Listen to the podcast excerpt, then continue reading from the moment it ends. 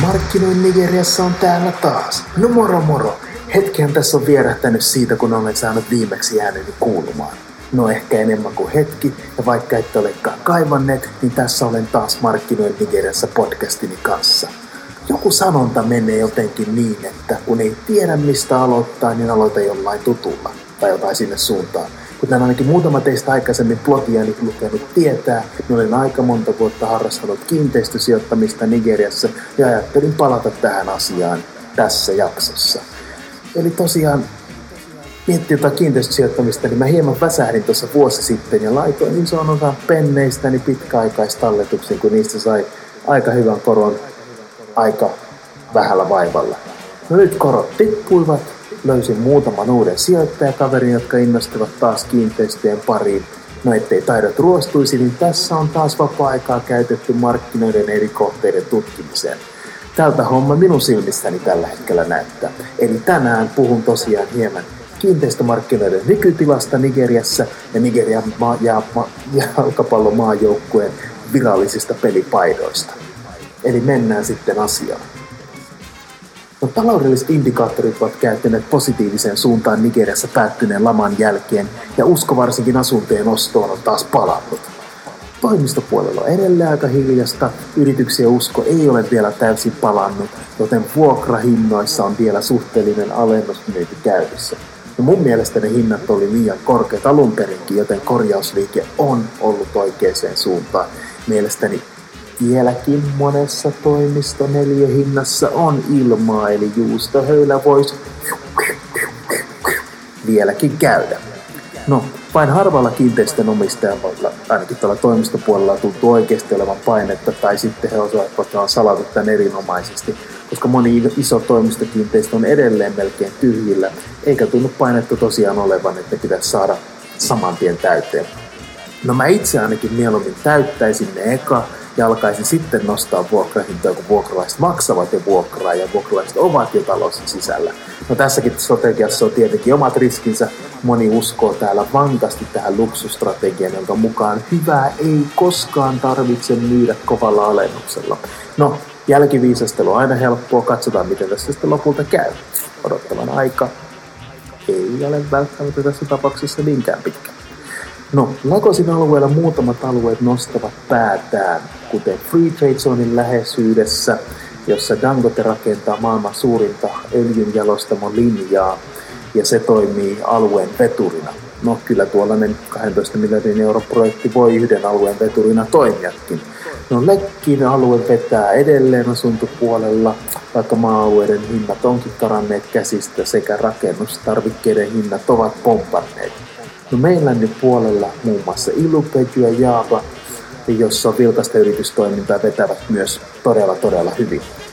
No valtiovalta on tosiaan käyttänyt rahaa lähinnä maatalouteen ja infrahankkeisiin ja rakentaminen ja kiinteistö hyötyvät merkittävästi yleensä näistä infrahankkeista ja varsinkin uusista ja parannetuista tieverkoista. Varsinkin Lagosissa on saanut painetta purettua ähm, tai hellitettyä hieman uusilla infrahankkeilla, jolloin ihmisillä ei ole pakottava tarve asua mahdollisimman lähellä niin sanottua keskustaa. Mutta kuten sanonta menee, niin sen, minkä Rooma vasemmalla kädellä antaa, niin sen se oikealla kädellä ottaa. En mä tiedä oikeasti, onko tuollaista sanontaa, mutta se kuulosti vain hemmetin hyvälle. Siis, öö, tässäkin tapauksessa niin Lagosi on julkistanut tämmöisen uuden Land Use Chargin, eli vapaa suomennos voisi olla maankäyttömaksu, joka on aikamoinen korotus aikaisempaan. Ja tämä saattaa aiheuttaa painetta varsinkin vuokrahintojen nousuun. Saa nähdä, miten tämä tulee käytännössä voimaan ja miten tämä tulee käytännössä toimimaan. Se, mistä mä itse tässä pidän, on se, että tämä korotettu maksu saattaa vihdoin pakottaa pelipaikoilla olevat maa-alueet myyntiin. Eli täällä on paljon tämmöisiä pelipaikoilla olevia maa-alueita, jotka vaan kasvaa puskaa ja tiedätkö, mitä kukot kiekuu ja ne on ihan keskellä keskustaa. En ainakaan itse tiedä mitään muuta paikkaa oikein, missä tällaista niin pääsisi näkemään, missä maanomista voi yhtä hyvin ja yhtä halvalla hamstrata maata jopa vuosikymmeniä.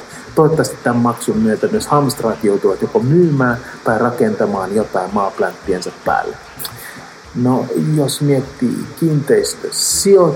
kiinteistösijoituksia yleensäkin, niin isoja poikia, eli institutionaalisia sijoittajia, ole ainakaan uusissa isoissa projekteissa hirveästi näkynyt, tai sitten vain minunlaisille pienille toimijoille ei ole kerrottu asiasta, mikä sekin on hyvin mahdollista. Eli tuossa kun viime viikolla juttelin yhden tutun saksalaisen sijoittajan kanssa, joka on sijoittanut Länsi-Afrikan markkinoille, niin hän mainitsi muutaman Instikan mulle, joista mulla ei ollut mitään tietoakaan, eli se voi olla, että pelaan hieman pienemmässä liigassa.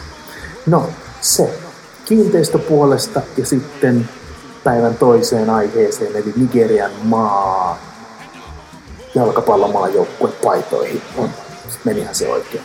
Eli Nigeria ei ole ehkä kansainvälisissä mittauksissa monen suosikkimaan voittamaan tulevat maailmanmestaruuskisat Venäjällä, mutta Nigerian Super Eagles eli superhaukat, näin vapaasti suomennettuna, on kokemassa ainakin voiton riemua virallisen maajoukkueen paiteen myynnissä ympäri maailmaa. Nike on äärimmäisen yllättynyt ollut näistä tilausmääristä. Eli paite on heidän sanojensa mukaan tilattu yli kolme miljoonaa ennakkoon. Pitäisikö itsekin lähteä tähän paitabisnekseen. Ja paidan designia on innottanut Nigerian maajoukkueen Hihapanta, joka pelaajilla oli päällä vuoden 94 kisoissa, jossa Nigerian joukkue menestyi tähän assisista kisoista, maailmanmestaruuskisoista parhaiten. No, virallisia lukuja paiteen myyntimääristä ei ole vielä annettu, mutta Naikin liikkeiden edessä on edelleen nähty jonoja myös maan ulkopuolella kuten Lontoossa, jossa asuu paljon nigerialaisia. No Lontoon Oxfordin kadulla silloin, kun tämä paidat julkaistiin tai ne tuli myyntiin, oli neljä tuntia ennen liikkeen avaamista kunnon jono. No ajoitus oli todellakin hyvä, koska se oli just samana päivänä, milloin tota Nigeria ja Englannilla oli ystävyysottelu, joka pelattiin Lontoossa samana iltana. No, mielenkiintoista on kuitenkin, kuinka moni ei-nigerialainen on nostanut paidan. Ja jos ei Nigerian muu maine oikein toimi, niin ainakin jalkapallon maajoukkuepaidat kiinnostavat suurta yleisöä ympäri maailmaa, eli jotain positiivista vihdoin. No muutama Lontoossa asuva Nigerialla on tietenkin kritisoinut Niken valmistautumista tähän ostorintäykseen, että kun on tiedetty, että näitä paitoja menee niin hemmetisti kaupaksi ja on vellonut hirveä hype, niin miksi tähän ei ole varauduttu? Eli netissä paidat myytiin loppuun kolmessa minuutissa. No, jos miettii ainakin äänestyksiä jalkapallon ulkopuolella, niin nämä paidat on sijoitettu nyt neljänneksi. Eli Ranskan, Saksan ja Espanjan paidat kiinnostaa ainoastaan enemmän kuin nämä Nigerian paidat. No saa oikeasti nähdä sitten, että miten Nigeria pärjää itse Moskovan kisoissa. Muutama frendi on aivan varma, että Nigeria vie maailmanmestaruuden.